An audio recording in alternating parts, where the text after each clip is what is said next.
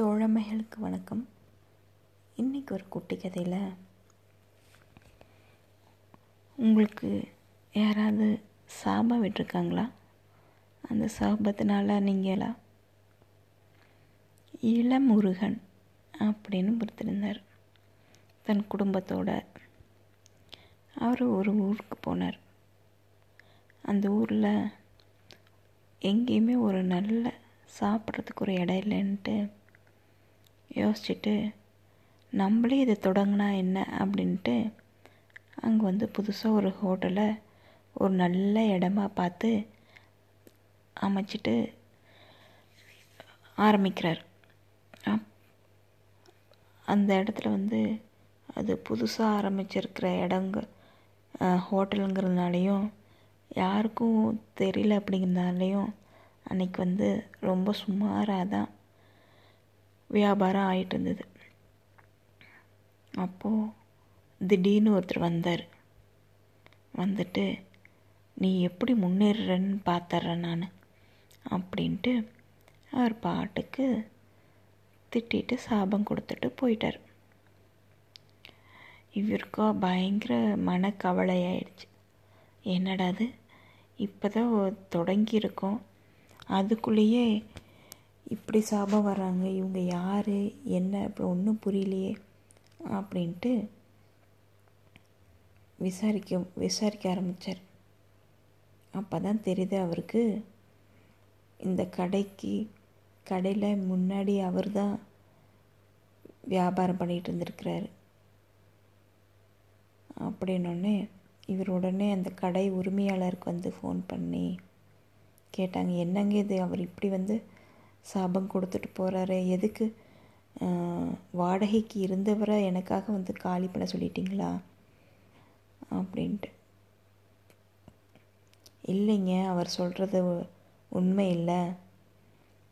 அவர் கிட்டத்தட்ட ஒரு பத்து மாதமாகவே வாடகை தரல.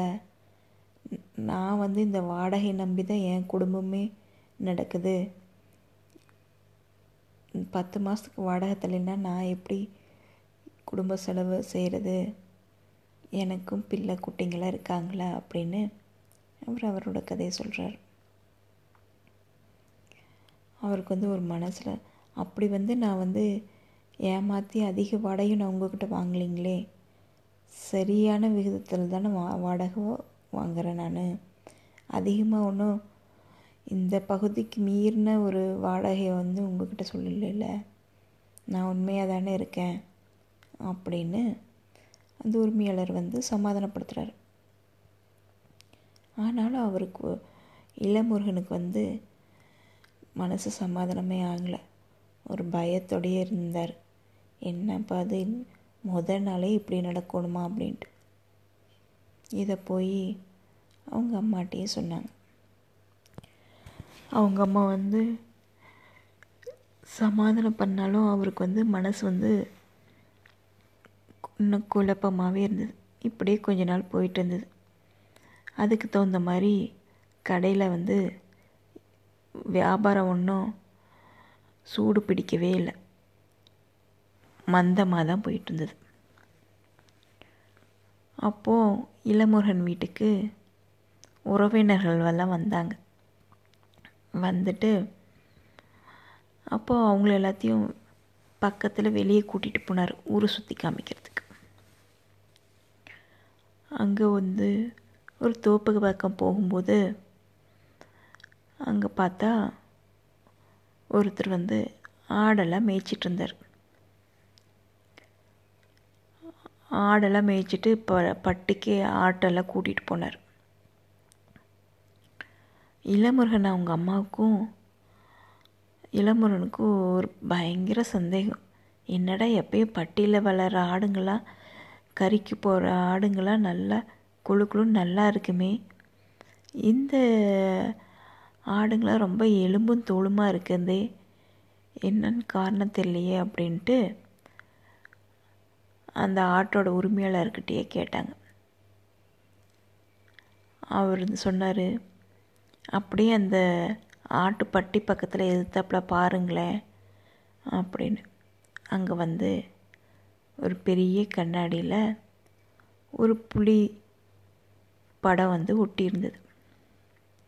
இப்போது அவங்களுக்கு காரணம் புரிஞ்சுது. ஏன் வந்துட்டு இந்த ஆடுங்களாம் இப்படி இருக்குது அப்படின்ட்டு. அப்புறம் அவங்களுக்கு ஒரு சந்தேகம். அப்புறம் எப்படி ஆடுங்கள்லாம் வந்து நல்ல வெயிட் இருந்தால் தானே கறிக்கு உதவும். அப்போ தானே நல்ல உங்களுக்கு வந்து பணம் வந்து வரும் அப்படின்னு கேட்டாங்க. ஆமாம் உண்மைதான். ஆனால் இப்போ வந்து ஒரு ஆடு வந்து விலை பேசுகிறாங்க அப்படின்னு முன்னாடியே சொன்னாங்கன்னா ஒரு வாரத்துக்கு முன்னாடி நான் வந்து இந்த புலி படத்தை வந்து எடுத்துருவேன். அப்போ அதுங்க அந்த சந்தோஷ் அந்த நிம்மதியிலேயே வந்துட்டு நல்லா உடம்பு போட்டுருவாங்க அப்படின்னு சொல்லி முடித்தார் அந்த ஆட்டுக்கு சொந்தக்காரர். வழியெல்லாம் ஒரே யோசனையோடையே இளமருகன் வந்து போயிட்டு இருந்தார் அப்போ அவங்க அம்மாட்ட சொன்னாங்க. பார்த்தீங்களாம்மா சாதாரண ஒரு புலி பொம்மையை வெ ஒரு படத்தை வச்சதுக்கு அந்த ஆடுங்களாம் பாருங்கள் எப்படி பயந்து போய் இருந்திருக்கு அப்படின்னு பேசிகிட்டு இருந்தாங்க. அப்போ அவங்க அம்மாவும் சொன்னாங்க. ஆடு மட்டும் இல்லைப்பா.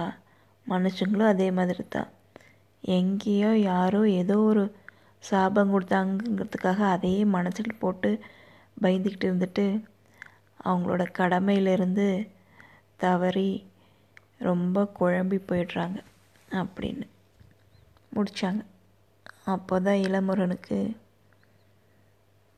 புரிய ஆரம்பிச்சது.